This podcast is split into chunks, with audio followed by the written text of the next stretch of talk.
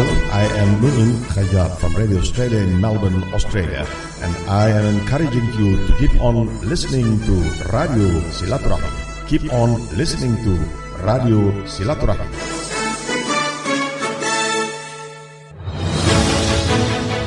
Di bidang law enforcement, ini yang paling paling bejat Indonesia ini. Bisa jadi Allah sedang menguji kita bangsa Indonesia. It is an indictment of every one of us that millions of people are starving in this day and age. Iklim investasinya terus diperbaiki wages Indonesia. Dan mafia-mafia terkait produk pertanian ini harus diperangi secara tuntas. Info-info terkini dari dalam dan luar negeri. Politik, seluruh lintang bukan informasi dari manusia politik dari komunitas politik itu tidak ada kepastian. Ekonomi, Creating an economic activity yang luar biasa. budaya, Sejarah Indonesia ini harus direvisi ulang. kriminal, criminalize their behavior would be the crime. dan olahraga. Fakta memaksa kami melakukan percepatan dalam penyajian informasi. Karena ini duit negara. Mau dibawa ke mana negara ini? Negara yang panjang kunjung pasur kir Gemahri Pahloh Cinawi Karto Turharjo. Disuarakan melalui AM 729. Inilah topik berita.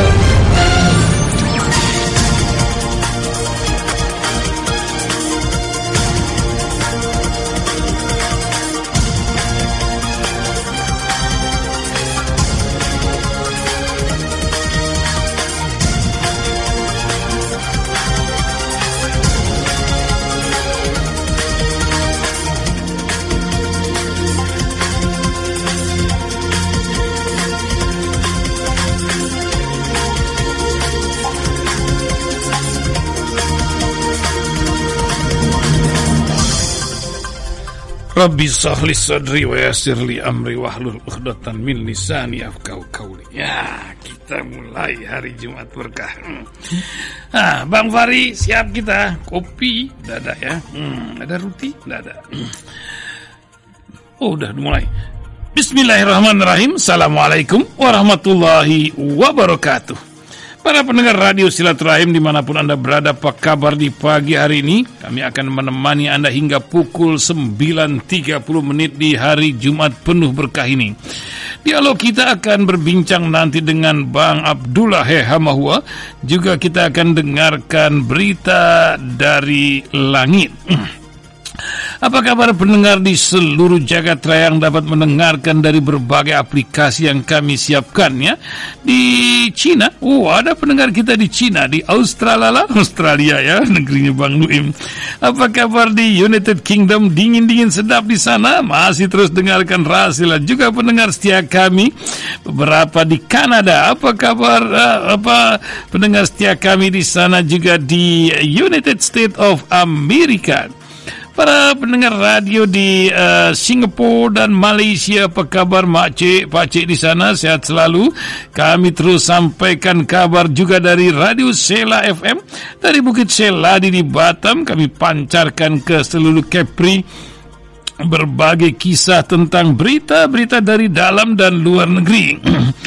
ya nampaknya di Batam akan hujan di siang hari saja ya.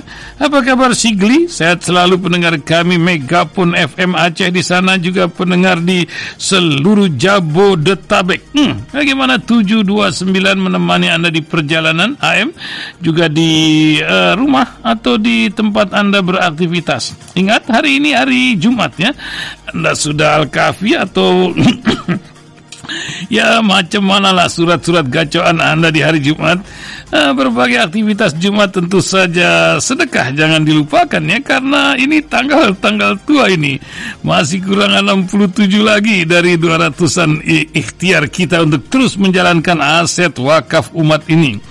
Para pendengar radio di mana pun Anda berada kami terus sapa pendengar setia kami Ibu Yudis Tirawati. Apa kabar? Sehat selalu Bapak Damar Pra Prasmusinto dan Ibu Zubaidah. Sehat selalu Bapak Suharsa Sarjana Hukum dan Ibu Ida Saprida dan Bapak Masdar Lira Esa dan Yuliana Hendraswati apa kabar Bu sehat Bu Gamar sehat Bu Guru apa kabar terus semangat dunia sementara luar biasa Ibu Dewi Asi Bapak Ahmad Hasan dan Bapak Amir Fahrudin ya dari Tegal kemarin datang ziarah ke sini ya. Apa kabar Pak Amir? Sehat selalu, terus menemani Anda. Luar biasa di mana pun. Kemarin saya juga ditelepon oleh Habib Syekh apa Syekh Jindan ya di Condet. Yang pembicara itu keras itu ya luar biasa. Syekh Jindan nampaknya sudah lima tahun dengerin radio kita ya. Nyari telepon musik ke Ustadz Joban dulu. Nanti juga kita akan berbincang dengan Ustadz Muhammad Joban berita dari langit disampaikan langsung dari Seattle Amerika Serikat. Pagi ini kami juga berusaha untuk menghubungi uh, relawan Mercy yang berada di Gaza City, Saudara Fikri akan menjadi berita-berita pagi ini mendengarkan Hang Heng Hong dari jalur Gaza. Kami terus temani Anda dengan berbagai kisah di pagi hari ini. Para pendengar radio di mana pun Anda berada, kami akan mulai berita-berita dari Mi'rat News Agency, kabar dari CNN, CNBC, Tempo, Hidayatullah.com, Era Muslim, Kompas, juga dari Suara Islam, berita-berita dari Republika, dan tentu yang dominan dari Mi'rat News Agency akan kami sampaikan di pagi hari ini.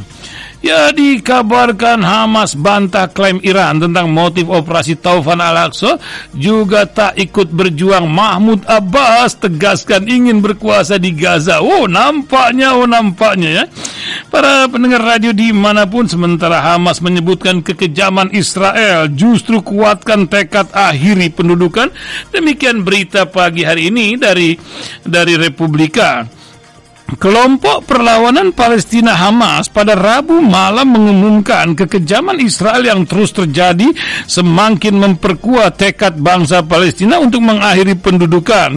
Menurut kantor berita sama, Hamas menyatakan Israel melakukan pembantaian mengerikan di sekitar rumah sakit Al Al Al Al, Al, Al Amal di Khan Yunis di pada Rabu hingga 30 lagi orang tewas, wafat Said dan sejumlah lainnya luka-luka. Insiden itu memperpanjang daftar kekejaman antara pendudukan Israel terhadap warga jalur Gaza. Tingkat kekejaman dan barbarisme seperti ini tidak akan menghasilkan kemenangan terhormat untuk tentara pecundang Israel yang hanya bisa membantai warga sipil dan menghancurkan fasilitas sipil. Demikian dikatakan Hamas. Hamas menyatakan kejahatan rezim Israel hanya akan memperkuat tekad rakyat dan pejuang Palestina untuk terus berjuang mengakhiri pendudukan Israel. Para pendengar radio di mana pun Anda berada, kami telah berhasil berhubungan dengan Gaza di pagi hari buta ini menjelang subuh di jalur Gaza 7.30 di waktu Jakarta. Sudah terhubung dengan Saudara Fikri. Assalamualaikum warahmatullahi wabarakatuh Fikri. Waalaikumsalam warahmatullahi wabarakatuh Pak Isan Maaf mengganggu nih Dingin luar biasa nampaknya di jalur Gaza pagi ini Bukan begitu Fikri? Cuaca di sana bagaimana Fik? Iya betul sekali Pak Isan uh, Saat ini memang uh, di jalur Gaza sudah masuki musim dingin mm -hmm. Dan memang uh, sangat-sangat uh, dingin sekali ditambah dengan beberapa uh, kali juga sudah turun hujan begitu Pak. Masya Allah. Bagaimana suasana setidaknya di area yang Fikri uh, tinggali? Makan macam mana dan juga tenda-tenda itu uh, berapa ribu yang ada di Rafah sekarang dan saya dengar juga banyak operasi di rumah sakit yang tanpa pembiusan. Apalagi tindakan amputasi sudah seribu amputasi tanpa pembiusan sejak sejak uh, apa taufan uh, uh, Gaza ini dimulai. Nah, bagaimana mungkin bisa memberikan sebuah gambaran untuk pendengar radio silaturahim, mm, termasuk orang-orang yang sangat jarang berada pada perba, pada uh, daerah konflik hari-hari ini. Silakan Fikri. Ya, uh, memang uh, alhamdulillah ketika kami sudah melakukan evakuasi pada tanggal 22 November lalu hmm. Ke jalur Gaza bagian selatan dan kami memang tinggal saat ini di sebuah sekolahan hmm. yang ada di sekitar rumah sakit Eropa dan setiap harinya kami memperbaiki uh, lingkungan, hmm. uh, air bersih dan juga uh, kita menangani uh, pangan juga dan alhamdulillah kami mem sudah memiliki membuat program dari Mercy sendiri hmm. selama 27 hari kita membuat program makan siang. Yo. Se alhamdulillah setiap hari ini makan siang buat 1200 lebih warga hmm. yang ada di dua sekolahan dekat rumah sakit Eropa ini tangan ini hmm. tentunya ini hmm. bantuan dari masyarakat amanah dari uh, rakyat Indonesia Hmm. melalui organisasi Merdeka Indonesia Committee dan uh, alhamdulillah air bersih pun memang uh, di dua sekolahan ini setiap harinya kita perbaiki sehingga Hmm. uh, uh, apa namanya uh, lumayan cukup bagus walaupun Hmm. memang tidak uh, tidak selan tidak setiap hari lancar karena memang uh, terdapat kendala-kendala juga air yang sangat uh, minim dan juga uh, listrik juga uh, tidak menyala selama 24 jam karena krisis-krisis yang ada di Jalur Gaza ini masih uh, terus uh, apa namanya Hmm. uh, besar karena memang uh, belum lagi bantuan-bantuan truk yang uh, tidak setiap harinya dat masuk ke jalur Gaza dan dengan jumlah yang sedikit Pak Isan Hmm. karena memang uh, jalur Gaza ini membutuhkan seribu truk bantuan untuk Masya Allah. bisa menangani krisis di jalur Gaza Tiap harinya. itu paling minimal Hmm. Paling- iya setiap harinya Hmm. karena memang eh, ditambah lagi dengan eh, apa namanya eh, rumah sakit rumah sakit saat ini yang masih terus eh, apa namanya eh, terus menangani korban luka-luka Hmm. kalau dari eh, berita eh, apa eh, Kementerian Kesehatan Palestina bahkan eh, dari dua eh, dari 28 Hmm. eh, rumah sakit Yang ada? dan eh, dari 28 sampai 36 rumah sakit tidak dapat beroperasi. Oh. 36 rumah sakit dari eh hanya 28 rumah sakit yang dari ti- 36 rumah sakit ini yang hanya bisa beroperasi. Hmm. Artinya hanya hanya sedikit sekali yang eh, rumah sakit yang ah, dapat beroperasi karena sudah banyak sekali rumah sakit yang, yang berhenti beroperasi akibat eh, serangan-serangan Serangan eh, Israel. agresi ag- serangan-serangan Zionis Israel. Termasuk rumah sakit Indonesia sampai detik ini memang masih belum bisa eh, Oh. beroperasi ditambah dengan pengungsi-pengungsi yang ada di jalur Gaza ini seluruhnya eh, kondisinya sangat-sangat eh, miris Masya karena eh, krisis eh, pangan, Pangan, krisis betul. air bersih, krisis tempat tinggal, Pak Isan. Hmm. Karena beberapa kali eh, eh, masyarakat Gaza ini memang eh, sangat eh, welcome sekali dengan musim dingin, namun pada Hmm. perangan ini mereka banyak warga juga yang ingin menunda karena Hmm. memang mereka eh, banyak yang kebanjiran Oh, hujan sehingga juga. mereka tidak bisa beristirahat dengan Hmm. eh, tenang ditambah dengan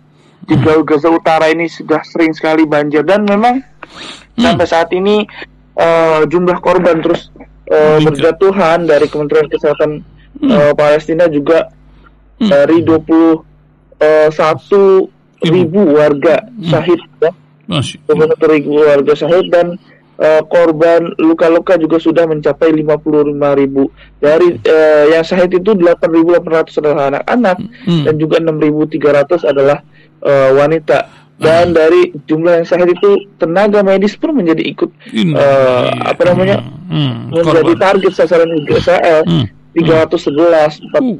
Warga eh, yang eh, syahid dari eh, apa namanya Medis, tenaga ya? medis Hmm. dan juga jurnalis pun Pak Isan memang ya. tidak luput jadi target sasaran Hmm. Israel. Hmm. Artinya Israel ini benar-benar ingin menutup eh, kebenaran yang ada di Gaza Hmm. sampai jumlahnya ini tidak nanggung-nanggung sampai 103 sampai saat ini Hmm. jurnalis yang syahid akibat eh, serangan agresi militer Israel. Hmm. Dan memang sampai saat ini serangan baik dari udara, dari darat ataupun dari laut masih terus dilakukan oleh pihak Israel. Hmm. Ditambah dengan serangan-serangan ini sangat Hmm. kapan kita eh, tidak tahu di mana waktunya juga kapan karena di sekitar kami juga Hmm. eh, Ya. sudah beberapa kali ada serangan-serangan Di di dekat rumah juga. sakit Eropa bahkan Hmm, hmm, hmm, ya. betul sekali. Daerah yang Ya, dianggap aman ya. Hmm, hmm.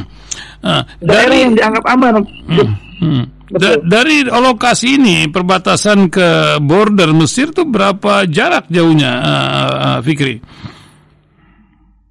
kalau dari tempat saya eh, ke kota da- ke Hmm. apa namanya eh, ke Rafah Hmm. antara perbatasan eh, Mesir dan juga eh, Hmm. jalur Gaza ini memerlukan waktu yang eh, 20 sampai 25 menit kalau Hmm. memang misalnya perjalanannya Lancar. begitu. Hmm, ya. Karena eh, Mengejar ke segala ketika.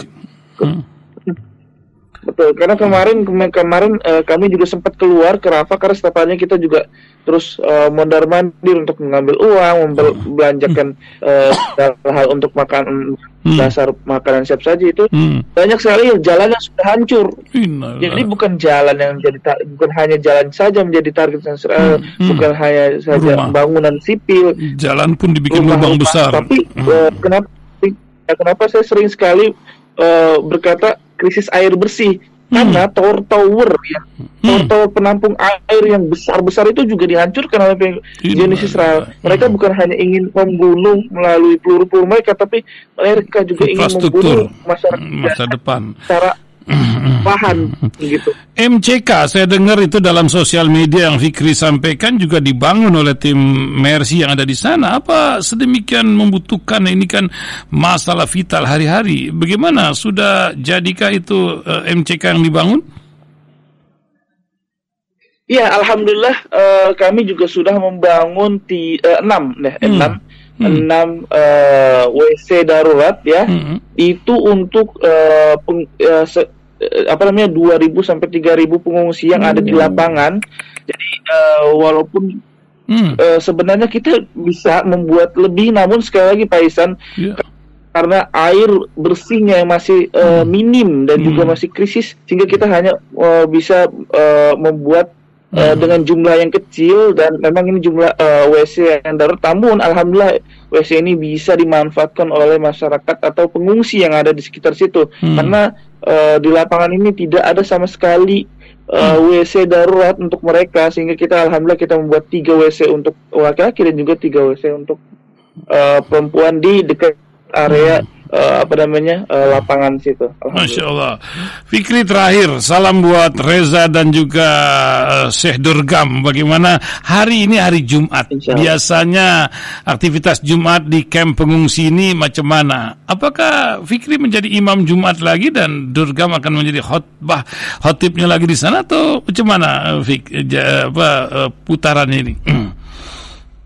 Iya, uh, memang alhamdulillah uh, kemarin ketika kita uh, genjatan senjata ya pada hmm. uh, 20 November sampai tanggal 1 Desember hmm. 2023 lalu kami bisa bersolat Jumat di masjid. Hmm. Namun setelah genjatan senjata berakhir, hmm. memang uh, setiap kali muazin atau uh, se seorang yang mengumandangkan azan itu mereka uh, masih berkumandang di masjid, mereka selalu berkata uh, sholatlah kalian di rumah kalian karena memang uh, sekarang ini uh, apa serangan-serangan sangat-sangat uh, apa namanya hmm. kondisi benar-benar sangat belum kondusif ya hmm. ditambah dengan uh, lebih ratusan masjid yang sudah hancur Pak Isan dan juga sudah ada juga bukan hanya masjid saja hmm. namun gereja, gereja pun menjadi pun ikut hancur. sasaran target hmm. ya hmm. Hmm. tercatat ada tiga dan alhamdulillah uh, kemarin kami juga sempat uh, mengimami dan juga uh, sholat Jumat yang ada di sini dan juga uh, Syekh Durgon tentunya relawan Mercy lokal yang juga menjadi uh, khotibnya hmm. dan insya Allah memang uh, kalau uh, sebenarnya kemarin itu yang yang meminta adalah warga lokal sini ataupun pemerintah hmm. yang ada di sini hmm dan kalau mereka ingin uh, meminta lagi kami memang uh, siap melaksanakan insya Allah hmm. uh, untuk apa uh, sholat Jumat. Dan memang sholat Jumat ini alhamdulillah setiap minggunya rutin. Yeah. dan uh, kita memang tidak bisa sholat Jumat di masjid karena memang yeah, kondisi yang belum kondusif. Jadi uh, masyarakat lokal di sini melakukan sholat Jumat di uh, sekolah-sekolahan begitu Pak. Fikri, tadi Anda bilang pemerintah, berarti pemerintahan Gaza masih berjalan hingga saat ini, walaupun sedemikian masif tekanan dari begitu maksud Fikri. Iya betul sekali. Uh, hmm. Pemerintahan juga masih uh, terus berjalan. Pemerintahan hmm. uh, kota, pemerintahan hmm. apa namanya kementerian-kementerian kesehatan, hmm. memang sampai saat ini masih berjalan dan masih berjalan uh, sesuai uh, apa uh, sebelum-sebelumnya sebelum hmm. peperangan masihnya artinya masih uh, masih berjalan uh, normal walaupun sebenarnya uh, banyak sekali juga uh, kami juga sangat be uh, bekerja sama dengan pemerintah-pemerintah hmm. uh, daerah dan hmm. banyak sekali saat ini yang sudah uh, sahid Pak Iksan hmm. karena agresi militer Israel bahkan bukan hanya pemerintah tapi kita banyak juga kenal-kenalan dengan direktur-direktur hmm. uh, apa namanya hmm. uh, uh, kuliah hmm. terutama di uh, Universitas Kampus. Islam Gaza hmm. ada satu direktur yang uh, juga turut menjadi agresi militer Israel artinya sudah syahid beliau. Semoga Allah uh, mengampuni dosa-dosanya dan amin. juga menerima amal ibadahnya. Amin. Amin amin. Terima kasih pesan terakhir dari Gaza dari Fikri relawan Medical Emergency Rescue Committee di jalur Gaza. Silakan Fikri. Ya, uh, saya mewakili uh, masyarakat Gaza yang ada di jalur Gaza, masyarakat Indonesia yang ada di jalur Gaza dan juga uh, saya mewakili masyarakat uh, Palestina untuk menyuarakan uh, karena kami sama setiap hari berbincang dengan mereka uh, mereka ini hanya menginginkan satu adalah uh, mereka ingin genjatan senjata permanen ataupun mereka ingin merdeka uh, apa namanya dari penjajah karena hmm. ini adalah negeri mereka mereka uh, tidak ingin keluar dari negara mereka sehingga kami juga sampai saat ini alhamdulillah untuk terus konsisten berada di jalur Gaza hmm. untuk setidaknya meringankan bantuan-bantuan uh, uh, apa bantuan-bantuan uh, mereka sehingga uh, hmm. pesan yang uh, saya ingin sampaikan saya mewakili masyarakat Palestina juga yang ada di jalur Gaza ini uh, tetap terus dukung Palestina dengan cara apa pun dan hmm. selemah-lemah dukungan adalah doa hmm. yang uh, dikirimkan untuk uh, masyarakat yang ada di sini yang memang saat ini uh, di, sedang dizolimi oleh pihak Zionis Israel. Sehingga memang uh, doa ini memang kita butuhkan karena doa adalah uh, senjatanya umat Muslim hmm. dan ini adalah sebuah uh, selemah lemah atau se, seminim-minimnya bantuan untuk masyarakat Palestina dan terus mendoakan masyarakat Palestina keselamatan kami, keselamatan masyarakat, Amin. serta uh, doa juga untuk uh, supaya gencatan senjata ini cepat uh, dilakukan sehingga peperangan ini uh, bisa berakhir hmm. dan masyarakat bisa kembali beraktivitas dan kembali ke rumahnya mereka masing Amin, amin, amin ya robbal alamin. Terima kasih Fikri, salam buat Reza, buat Durgam dan salam hangat kami juga doa kami selalu untuk teman-teman di jalur Allah. Gaza semua saudara semuslim kami. Assalamualaikum warahmatullahi wabarakatuh. Waalaikumsalam warahmatullahi wabarakatuh. Para pendengar demikian tadi 15 kami berbincang dengan saudara Fikri dari jalur Gaza pukul 2.46 menit waktu di Gaza. Subuhnya pukul 5 lewat 10 berarti saat beliau tahajudnya cuaca di sana setidaknya 14, 13, 15 derajat Celcius. Demikian dingin yang mencekam di sana terus mengiringi hang heng hong yang terjadi. Nampaknya, oh nampaknya Mahmud Abbas tegaskan ingin berkuasa di Gaza, tak ikut berjuang era Muslim menempel uh, judul tersebut di sana. De ilah, kalau ada Dokter Mutali ini rame ini, tapi nampaknya beliau lagi ke daerah. Mahmud Abbas mengumumkan tiga syarat bagi otoritas Palestina alias PA untuk memikul tanggung jawab di Gaza yang telah menjadi sasaran perang Israel yang menghancurkan sejak 7 Oktober lalu dengan mengatakan PA tidak akan meninggalkan jalur Gaza sampai di bawah kekua sampai di bawah kekuasaannya. Abbas berbicara selama wawancara dengan saluran Mesir On dan disiarkan TV Palestina alias pemerintah. Pada sampai keselak nih maaf. Pada selasa malam dan berkata kami ingin penghentian pertempuran secara menyeluruh.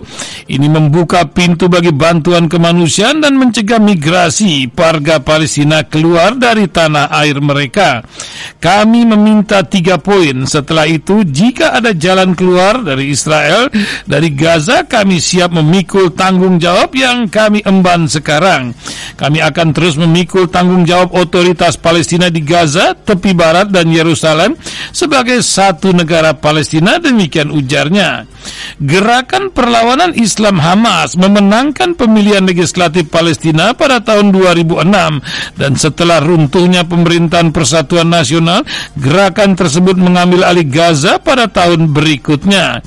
Mengingat perselisihan yang masih terjadi antara gerakan Fatah sekuler dipimpin oleh Mahmud Mahmud Abbas meski meskipun pemerintah Presiden Amerika Joe Biden ingin otoritas Palestina memikul tanggung jawab di Gaza setelah perang, Perdana Menteri Israel Benjamin Netanyahu menolak opsi ini dan ingin mempertahankan kontrol keamanan di jalur Gaza.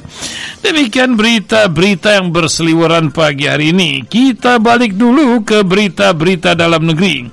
Ada media Indonesia pagi hari ini sudahi aksi menekuk hukum.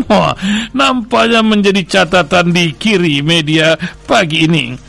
Para pendengar radio di mana pun kami sampaikan penahanan juru bicara tim nasional Anies Baswedan Muhaimin Nurindra Nurindra B. Harismi ha, Harismiaji atas dugaan penggelapan pajak menuai banyak pertanyaan.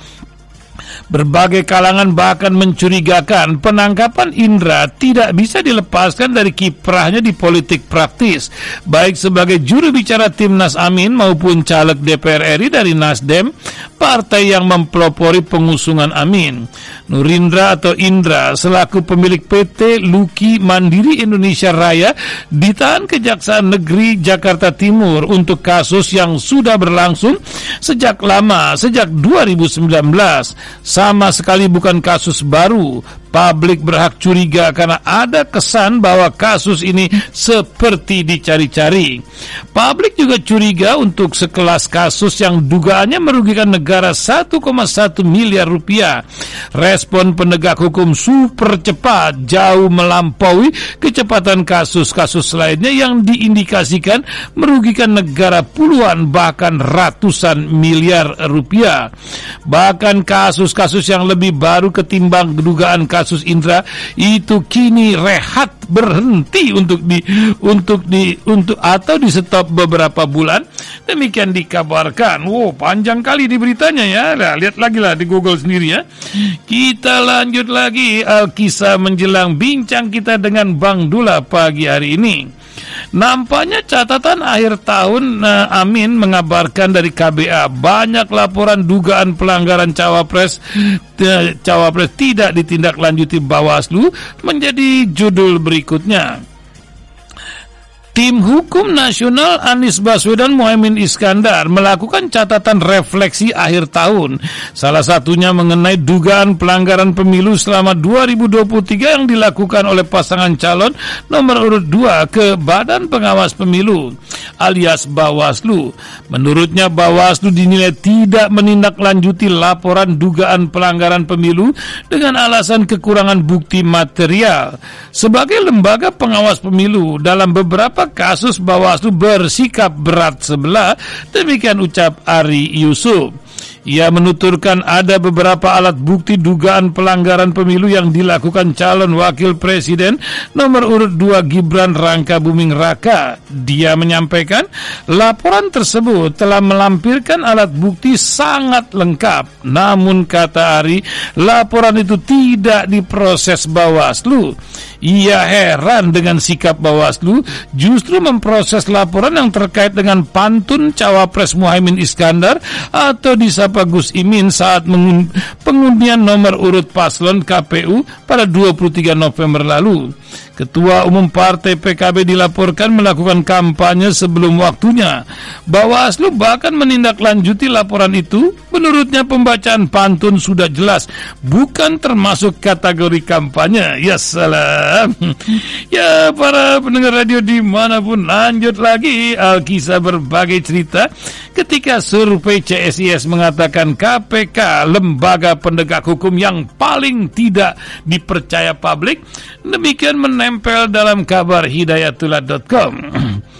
Lembaga Center for Strategic and International Study CSIS menyebutkan hasil survei mereka menempatkan Komisi Pemberantasan Korupsi sebagai lembaga penegak hukum yang paling tidak dipercaya publik. Ketua Departemen Politik dan Perubahan Sosial CSIS Arya Fernandes menyebutkan tingkat kepercayaan publik terhadap KPK di angka 58,8 persen dan hanya unggul dibandingkan DPR 56,2 persen.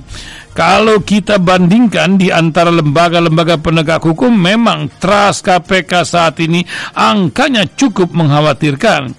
Saat ini trust publik atau pemilik kepada pemilih pada KPK hanya berada di angka 58,8. Tentu ini juga kabar buruk karena ini sebenarnya di awal-awal kalau dulu dan beberapa tahun atau tiga tahun sebelumnya trust atau kepercayaan KPK itu bahkan tiga teratas demikian Arya Fernandes. Dalam survei tersebut TNI menduduki posisi lembaga paling dipercaya masyarakat. Menurut survei tersebut angka kepercayaan TNI mencapai 91,2 persen dengan posisi kedua presiden sebanyak 86,1 persen. Ya begitulah hidayatullah.com terus mengabarkan pagi hari ini Alkisah sandiwara dunia terus bergulir. Para pendengar radio di mana pun Anda berada sementara bertemu komunitas Osing, Anies Baswedan, jika budaya berkembang maka seniman akan sejahtera. Ya, demikian diberitakan baru-baru ini. Ya begitulah Alkisah budaya dan kesejahteraan Kita lanjut lagi Alkisah selanjutnya Menemani Anda di mana pun dari Banyuwangi kami sampaikan calon presiden nomor urut satu Anies Baswedan diajak gesah bareng komunitas masyarakat Osing Desa Gelaga, Kecamatan Gelaga, Banyuwangi, Jawa Timur pada Kamis kemarin. Hadir dalam gesah bareng Anies tokoh masyarakat, tokoh agama, tokoh budaya, serta kalangan petani di Banyuwangi.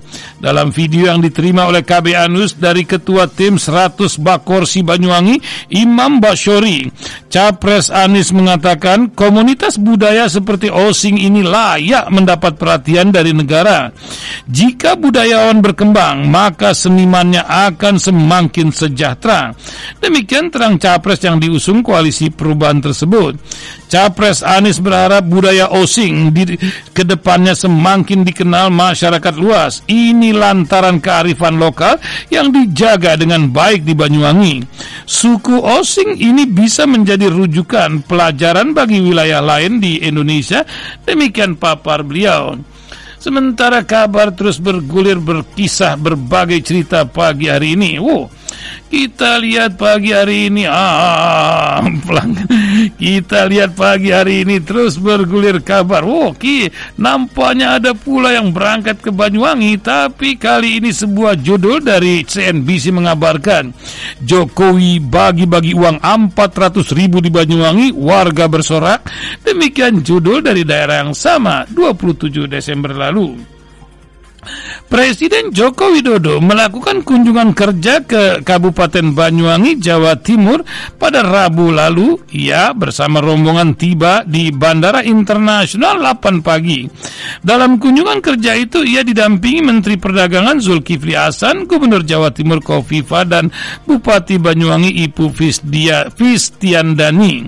Agenda pertama dilakukan melakukan penyerahan bantuan langsung tunai alias BLT El Nino kepada sejumlah penerima di kantor pos Genteng. Jokowi menyampaikan bahwa BLT El Nino disebut-sebut diberikan untuk meningkatkan daya beli masyarakat karena kenaikan harga sejumlah kebutuhan pokok. Ya, BLT El Nino. Ya, Alhamdulillah, sorak masyarakat. Selain BLT El Nino senilai 400 ribu yang disalurkan kepada masyarakat, Jokowi juga men menyebut bahwa pemerintah juga menyalurkan bantuan pangan cadangan beras pemerintah sejumlah 10 kg yang dimulai sejak September lalu. Nanti Januari, Februari, Maret ada yang 10 kg dilanjut lagi. Demikian imbuh beliau. Masya Allah. Sumiatun girang nih ya. Para pendengar radio dari Banyuwangi kita lanjut lagi Alkisah berbagai cerita lainnya. Hmm. Apa kabar dari Bogor? Nampaknya, oh nampaknya. Kita lanjut lagi Alkisah berbagai cerita lainnya menemani Anda di mana pun. Bu, dari Bogor disampaikan Republika, ekonom senior IPB University Profesor Didin S. Damanhuri memberikan peringatan terhadap kondisi Indonesia akhir-akhir ini. Berbicara dalam diskusi refleksi dinamika perjalanan bangsa tahun 2023 dan proyeksi 2024 yang digelar oleh FEM IPB University pada Kamis kemarin. Prof. Didin menyoroti fenomena negara gagal, middle income track, hingga butuhnya pemimpin yang kreatif mengelola APBN Indonesia. Selain Prof. Didin, diskusi juga menghadirkan Rektor IPB University Profesor Arif Satria, Dekan Fakultas Ekonomi dan Manajemen IPB Universitas Irfan Syaugi Bek dan Guru Besar dari Universitas eh, IPB Profesor Yusman Syaukat serta Ketua Dewan Dakwah Islamnya Indonesia Dr. Adian Husaini. Profesor Didin Didaulat membicarakan kondisi ekonomi 2023 dan proyeksi 2024. Ia membuka paparannya lewat perubahan yang terjadi di negara-negaranya. Di negara-negara lain dikatakan perubahan di negara bisa positif atau negatif. Perubahan buruk di negara yang baik itu memberi contoh pada Jerman di era kemunculan Adolf Hitler yang akhirnya membuat negara itu terpuruk dan menyeret kepada perang dunia ke kedua. Para pendengar karena waktu pula kita stop dulu ini berita dari IPB ya. Kita akan berhubungan dengan uh, Bang Abdullah Yahama. Wah, nampaknya akan dikontak oleh Bang Fahri. Ah, bagaimana Bang Fahri? Sudah terhubung dengan Bang Dula? Kita lihat ya. Oh, sudah. Uh, sebentar. Hmm. Oh, sudah terhubung dengan Bang Abdullah Hamawa. Nah, nampaknya uh, kita sudah bisa mulai ya. Assalamualaikum Bang Dula. Waalaikumsalam warahmatullahi wabarakatuh. Mas Wah, apa kabar Bang Dula? Sehat ya Bang Dula? Baik. Waduh, di Depok itu ada bantuan langsung tunai nggak Bang Dula? Ini sekarang lagi bagi-bagi duit nih. Katanya Januari loh luar biasa ya. Tapi apa Bang Dula? Ini kok apa banyak uh, beberapa ustadz pun ikut-ikutan pula lagi untuk bagi-bagi duit ini. Pesantren menjadi sebuah uh, sarana kan kalau pesantren itu ada kiainya. Satu kiainya bilang suatu pesantren itu ribuan suara. Wih, luar biasa. Uh, menjadi sasaran uh, kampanye sekarang. Tapi Pak Kiai Ma'ruf yang orang pesantren juga nih sudah mengingatkan jangan jadi wapres rasa presiden. Ah, saya tidak tahu nanti Bang Dula mau komentarin apa. Yang pasti ada cerita di KPK nang menjadi lembaga paling terpuruk sekarang ini. Dia di atas DPR sedikit katanya Bang Dula itu. Apa yang Bang Dula rasakan sebagai orang yang mem memberikan pondasi luar biasa? Satu makhluk bernama Firly ini akan ke mana jadinya? Apakah peristiwa buku merah akan terjadi ulang lagi uh, berhenti sebelum mendapat putusan? Ah macam mana bang Dula itu di antara yang ingin kami sampaikan. Selain juga tentang Bang Dula sebagai aktivis HMI akankah terjadi putaran dua atau satu putaran menjadi pembicaraan akhir-akhir ini? Silakan Bang Dula. Hmm. ya uh, terima kasih para pendengar radio Rasil yang insyaallah rahmat Allah Taala pada pagi yang berkah. Uh, pertama, salah satu prestasi dari Jokowi yang tidak disaingi oleh presiden yang lain hmm. adalah berhasil menghancurkan KPK. Hmm. Uh, keberhasilan Jokowi menghancurkan KPK itu pertama saya selama 8 tahun di KPK hasil evaluasi Menpan terhadap semua lembaga negara dan kementerian KPK selalu nomor satu hmm. yang terbaik. Itulah 8 tahun saya di KPK. Yang kedua hasil survei baik oleh eh, apa namanya transparansi internasional maupun lembaga-lembaga survei yang lain selalu KPK nomor satu mendapat kepercayaan dari masyarakat. Hmm. Yang ketiga ketika saya masih di KPK sampai sebelum Gerli uh, ketika KPK baru dibuka 2004 dijalankan itu indeks persepsi korupsi Indonesia itu ada pada poin 19 jadi itu warisan dari Orde Lama Orde Baru cuma 19 nilainya hmm. dari 100 sampai 100 hmm. Indonesia waktu cuma 19 ketika KPK maka kemudian merangkak 20, 21, 22, 23 sampai 40. Uh.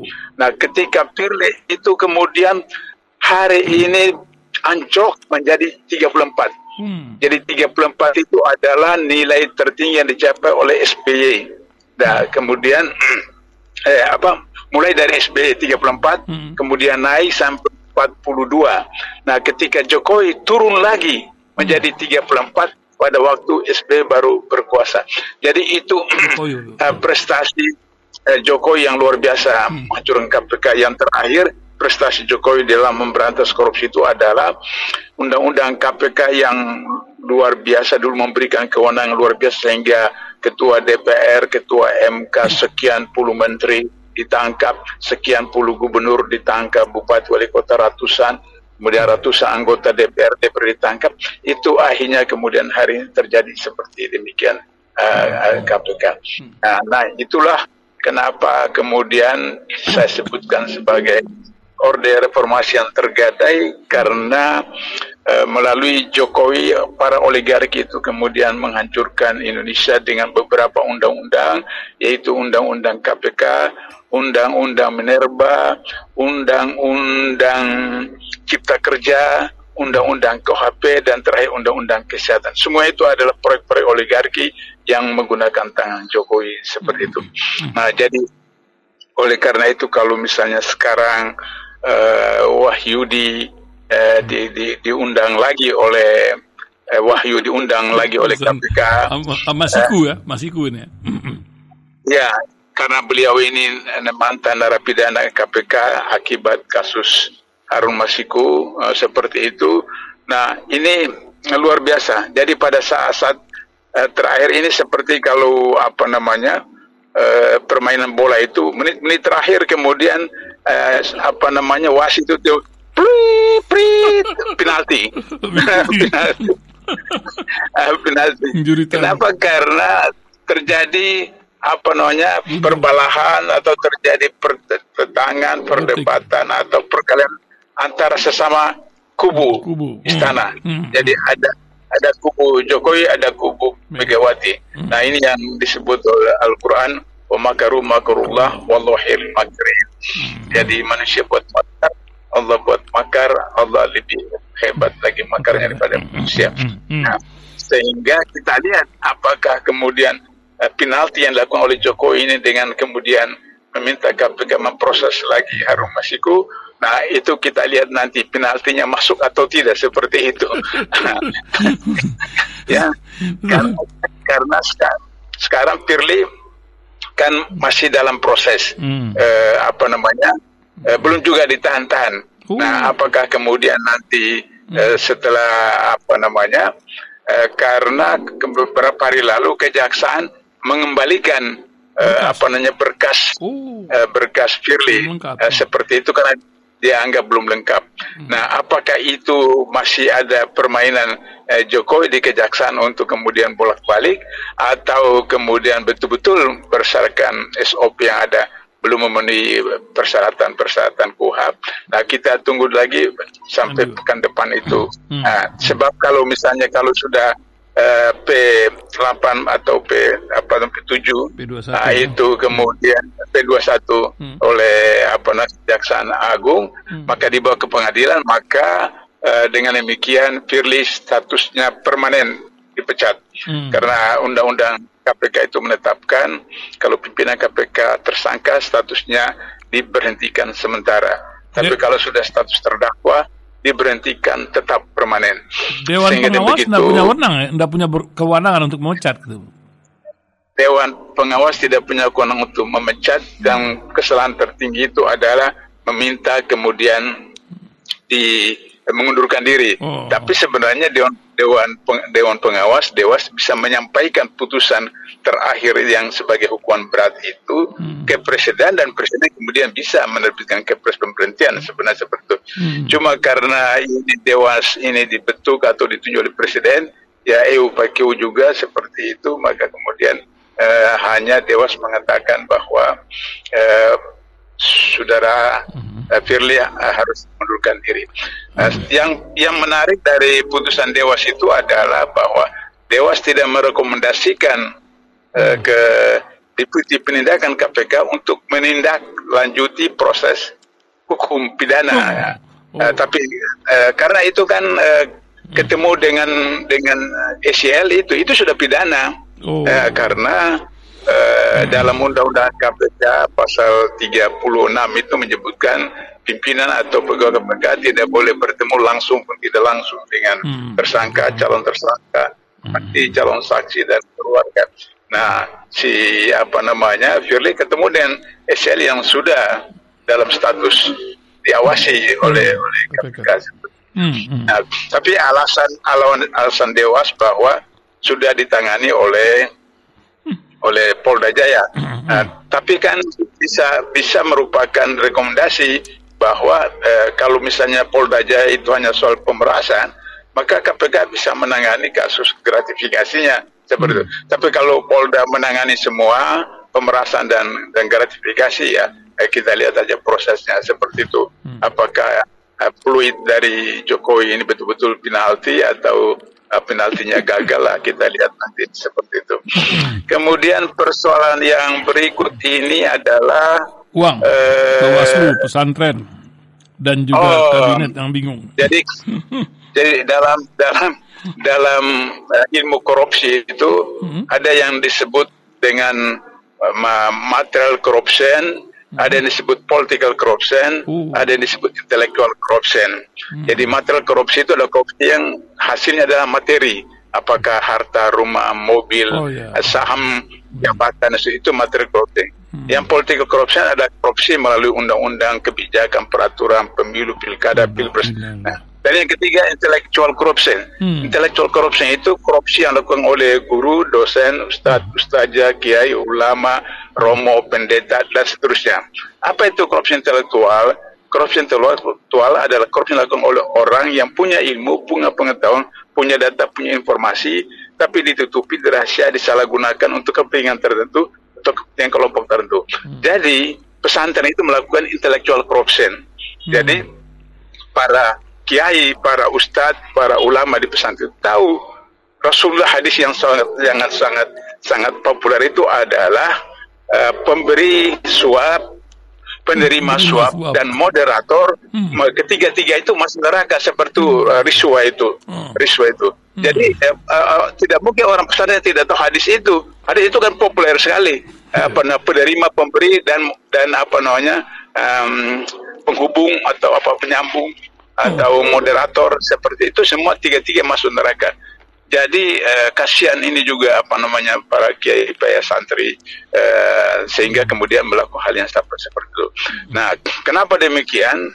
Eh, bisa saja karena anggaran di pesantren, anggaran di sekolah, di pendidikan itu eh, rendah, kecil sehingga eh, terjadilah seperti begitu.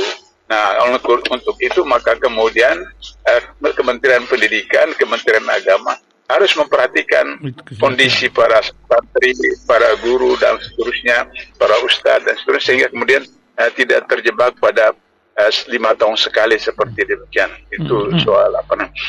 Kalau misalnya wakil presiden mengatakan jadi jangan jadi wapres tapi rasa presiden, eh, apakah ini apologi daripada Kiai Ma'ruf Amin? Kenapa? Karena dia ulama, dia kiai, tapi tidak berbuat sesuatu ketika banyak sekali kebijakan-kebijakan istana yang bertentangan tidak hanya dengan Quran dan Sunnah, tapi juga bertentangan dengan Undang Dasar empatnya, bertentangan dengan Pancasila, dengan konstitusi. Nah, sehingga begitu maka kemudian seakan-akan ini Kiai Ma'ruf Amin mengatakan, ya kan saya cuma wapres, Nah, seperti itu tidak punya tidak punya apa kewenangan seperti presiden. Tapi kan eh, wapres itu kan pembantu presiden. Di mana kalau misalnya presiden keluar negeri lebih dari satu pekan atau berapa hari, itu kemudian wapres yang melaksanakan tugas sebagai presiden seperti itu. Nah, itu itu yang tidak tidak digunakan oleh Kiai Ma'ruf Amin. Saya masih isap pengalaman saya waktu saya wakil ketua KPKPN sebelum KPK ketika itu eh, kasus eh, Megawati punya problem dengan LHKPN-nya, lantas kemudian beliau tidak mau apa menjelaskan satu satu item di dalam LHKPN soal eh, soal harta warisan daripada eh, bapaknya seperti itu. Lantas kemudian eh, mau mengganggu kinerja KPKPN. Begitu ketua KPKPN almarhum Yusuf Yusuf Yusuf Yusuf Sakir pergi ke luar negeri, saya ditunjuk sebagai PLT, langsung saya gunakan kekuasaan saya sebagai PLT. Saya umumkan melalui pers. Kalau sampai satu apa satu pekan Megawati tidak melaporkan LHKP itu, saya akan panggil Taufik Kemas sebagai pimpinan MPR waktu itu yang di bawah kewenangan saya legislatif untuk saya proses. Langsung besoknya itu Taufik Kemas hubungi sekjen KPKPN. Saya mau jumpa Pak Abdullah untuk apa namanya. Selesai persoalan seperti Artinya saya menggunakan kewenangan saya sebagai PLT eh, ketua KPK itu. Jadi Kiai Ma'ruf Amin sudah kiai mantan ketua umum Majelis Ulama mengerti betul segala hukum hakam fikih dan seterusnya itu. Eh, beliau punya kesempatan beberapa kali ketika eh, Jokowi keluar negeri tidak bisa digunakan untuk misalnya apa namanya kebijakan-kebijakan yang bertentangan dengan konstitusi, bertentangan dengan Islam atau, atau orang yang hoax yang apa fitnah Islam dan seterusnya. Dia beliau tidak tidak gunakan tidak pernah ngomong apa-apa pun seperti itu. Jadi uh, ini juga satu masalah seakan-akan bahwa Wapres itu tidak punya kewenangan padahal dalam Undang-Undang Dasar 45 wakil presiden itu adalah pembantu presiden yang bisa sewaktu-waktu uh, pertama saja internal memberikan nasihat atau input atau apa kepada presiden.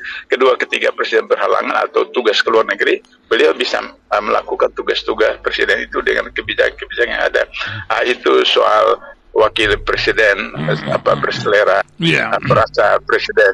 Uh, jangan sampai kemudian seakan-akan hmm. itu diingatkan kepada Mahmud MD dan hmm. Muhammad Iskandar nanti kalau misalnya apa namanya Anies ber, presiden atau Ganjar presiden eh, kemudian tahu dirilah apa namanya uh, seperti itu itu berbahaya sebenarnya seperti hmm, iya, iya. Begitu Mas Iksan. Iya, satu lagi apa cie lagi nih ya. apa ini ada ya.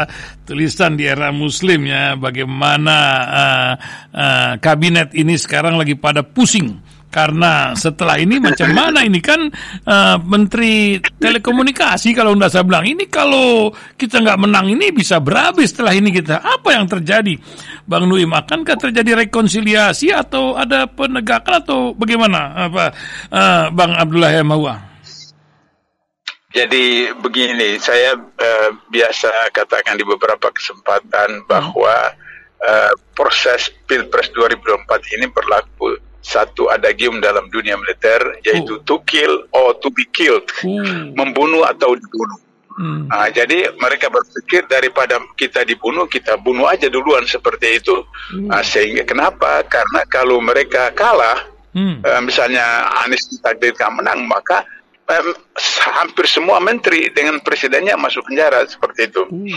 Nah, karena Eh, sekian undang-undang, sekian kebijakan, sekian proyek itu melanggar konstitusi, melanggar peraturan struktur. Misalnya contoh hmm. yang paling sederhana, uh, menurut uh, ketentuan pengadaan barang dan jasa, hmm. satu proyek yang di atas 250 juta itu harus dilelang. Hmm. Nah, ini proyek-proyek infrastruktur dari Aceh sampai Papua Barat tidak ada yang dilelang, semua dengan kepres. Uh, oh, kepres. kepres. Jadi darurat semua ya. Nah, semua darurat. Nah, kemudian terjadilah bermacam-macam kecelakaan seperti misalnya eh, kereta api Jakarta kereta. Jakarta Bandung yang hmm. kemudian hmm. Uh, apa itu tidak dibayar oleh APBN tapi akhirnya kemudian APBN harus uh, kemudian apa namanya hanya harus 40 tahun kemudian menjadi 80 tahun hmm. uh, apa seperti konsesnya. Begitu juga kemudian uh, apa namanya IKN yang tidak APBN pakai APBN yang tadinya ketentuan hanya 35 tahun guna uh, bangunan guna usaha itu hmm. 190 uh, tahun kepada apa investor Cina dan seterusnya. Apa, nah, yang terakhir yang merwali seperti itu. Semua itu adalah karena proyek-proyek yang tidak diikuti SOP yang ada tidak mengikuti undang-undang dan peraturan yang ada. Sehingga dengan begitu maka uh, ketika mereka tidak berkuasa lagi satu persatu akan diproses di pengadilan hmm. dan itulah yang kemudian uh, menteri itu mengatakan kalau kita kalah ini ya repot nanti dan dan hmm. itu yang uh, yang saya katakan bahwa 2019 yang lalu saya kasihan kepada uh, Jokowi Purwadi kalau tidak menang uh, ditangkap uh, seperti itu. Nah sekarang akhirnya berterusan. Nah hmm. itu apa namanya? Oh, uh, saya bisa paham apa yang dimaksud oleh Menteri apa namanya itu? Oh, ya, itu telekomunikasi, ya, telekomunikasi. Telekomunikasi. Ya. ya. Terima itu kasih, Bang Dula. Ini ya. lagi di luar kota ya. nampaknya Bang Dula ini. Hmm. Enggak, saya dari dari Depok ke Jakarta ada uh, acara pagi. Masya Allah. Terima yeah. kasih. Terima kasih Bang Dula telah menemani uh, pendengar yeah. Radio Silaturahim. Assalamualaikum warahmatullahi wabarakatuh. Waalaikumsalam warahmatullahi wabarakatuh. Para pendengar radio di mana pun Anda berada demikian tadi bincang kita bersetiap hari Jumat pagi bersama Bang Abdullah Hehamhua Senior tapi dipanggilnya Bang saja ya. Jadi masih muda terus lah namanya juga aktivis himpunan pemuda. Eh, Para pendengar radio di mana pun kita lanjut lagi Alkisah berbagai cerita lainnya. Apakah satu putaran, dua putaran? Nampaknya CSIS memberikan sebuah gambaran pada hari ini. Seperti di disampaikan kompas.com.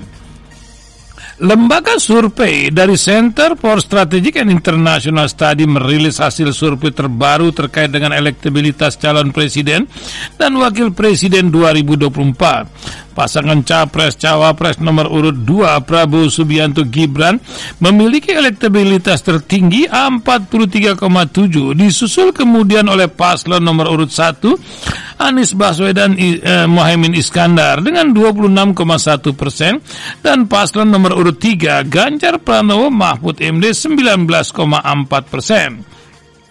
Dalam survei kali ini, sebanyak 6,4 persen responden belum menentukan pilihan, sementara 4,5 persen tidak menjawab. Kepala Departemen Politik dan Perubahan Sosial CSIS Arya Fernandes mengatakan, Prabowo Gibran dan Anies Muhaimin bersaing ketat di wilayah Sumatera dan Jakarta serta Banten. Kalau kita breakdown berdasarkan zona memang menunjukkan di wilayah Sumatera itu pasangan 0102 masih bersaing ketat demikian Arya. Di wilayah Sumatera, Anies Muhaimin mendapatkan 34,4 persen, sedangkan Prabowo Gibran 36,5 persen. Di Jakarta, Banten juga bersaing ketat antara 1 dan 2, ya 35 versus 35 persen. Nah, hampir sama demikian Arya. Adapun survei itu digelar 13 hingga 18 Desember lalu, pasca debat pertama Pilpres 2024 yang dilangsungkan pada 12 Desember lalu. Dari cerita CSIS kita berangkat lagi ke cerita lainnya Seperti yang tadi uh, Bang Dula sampaikan Cerita tentang Kiai Ma'ruf Republika memberitakan Wakil Presiden Ma'ruf Amin berharap calon presiden yang terpilih dan menggantikannya kelak adalah sosok yang mampu membantu seluruh tugas presiden. Namun Kiai Ma'ruf mengingatkan kedudukan dan kapasitas wapres dalam pemerintahan tetap di bawah presiden. Wapres itu ya wapres, ya gitu lah. Jangan wapres rasa presiden, itu akan menjadi masalah nantinya. Artinya wapres itu membantu presiden secara keseluruhan dan mengerjakan yang memang ditugaskan oleh presiden demikian Ma'ruf Amin. Ia mengingatkan usai Pilpres 2024 terpilih sosok wapres yang lebih baik dari diri dirinya untuk melaksanakan berbagai program pemerintahan ke depan, termasuk bidang tugas yang diembannya secara khusus oleh Presiden. Saya berharap tentu wapres yang lebih baik dari saya, kalau sama itu namanya tidak ada peningkatan. Nah, harus lebih baik, le, lebih uh, lebih baik lagi dari saya dalam tugas-tugas yang diberikan. Demikian ujar ujar beliau. Ia menegaskan kedudukan wapres bukan seperti ban serep bagi presiden. Menurut dia, wapres juga memiliki porsi tugas tersendiri meskipun dalam kapasitasnya membantu presiden. Ya salam. Ya para pendengar radio pukul 8.21 menit terus kami temani Anda menjelang bincang kita berita dari langit bersama Ustadz Muhammad Joban. Para pendengar radio di mana pun Anda sementara Kapten Tim Nasional Pemenangan Pasangan Anies Muhaimin atau Timnas Amin Muhammad Syaugi Ali Drus merespon sebuah video viral yang menunjukkan momen calon Presiden Anies Baswedan saat berkampanye kena tampar oleh seorang selama agenda politik di Pontianak, Kalimantan Barat. Saugi menyampaikan selama kunjungan calon presiden nomor urut 1 Anies Baswedan sering terkena tamparan saat kampanye. Ya, itu sebetulnya sering itu terjadi seperti itu. Cuma nggak ada kamera saja. Itu kebetulan ada kamera. Demikian Saugi. Saugi berharap kejadian seperti itu tidak akan terjadi lagi di mana pun capres maupun cawapres nomor urut satu. Dia meminta seluruh keamanan harus terus mewaspadai agar tidak mengganggu jalannya kampanye pasangan Amin ini itu sebetulnya hal yang memang perlu kita waspadai. Tapi ya tidak mengganggu kelancaran jalannya kampanye oleh Pak Anies. Ya itu sudah ditindaklanjuti. Bagian pengamanan demikian tutur Saugi menuturkan belum mengetahui motifnya disengaja atau tidak. Namun Timnas Amin masih menyelidiki kejadian tersebut Ya dari KBA kita sampaikan sebuah kisah tentang calon wakil presiden Muhaimin Iskandar yang mengatakan bahwa petani tidak perlu lagi memikirkan harga jual panen karena pemerintah akan membelinya. Hal itu disampaikan Gus Imin dalam rangkaian acara kampanye di Banyuwangi pada Kamis kemarin. Petani fokus saja meningkatkan kualitas dan kuantitas kita akan bantu dengan pupuk murah, kata Gus Imin. Komitmen pasangan Amin menjamin hasil panen langsung dibeli melalui kontrak farming, jadi petani tidak perlu lagi memikirkan berapa harga jual hasil panennya, karena itu akan dibeli pemerintah. Kontrak farming pernah diterapkan di Jakarta ketika Mas Anies menjabat gubernur. Jadi kita akan kembangkan lagi. Demikian pria kelahiran Jombang itu. Jika terpilih Gus Imin, pasangan Amin akan langsung mengecek kemampuan produksi pupuk dari pabrik pupuk nasional. Ya salam. Ya kita lanjut lagi Alkisah berbagai cerita lainnya menemani Anda pagi ini. Firly copas cara Lili kabur dari sidang etik. Dewas mengatakan tidak mempan. Demikian judul dari med, uh, media media uh, medcom.id.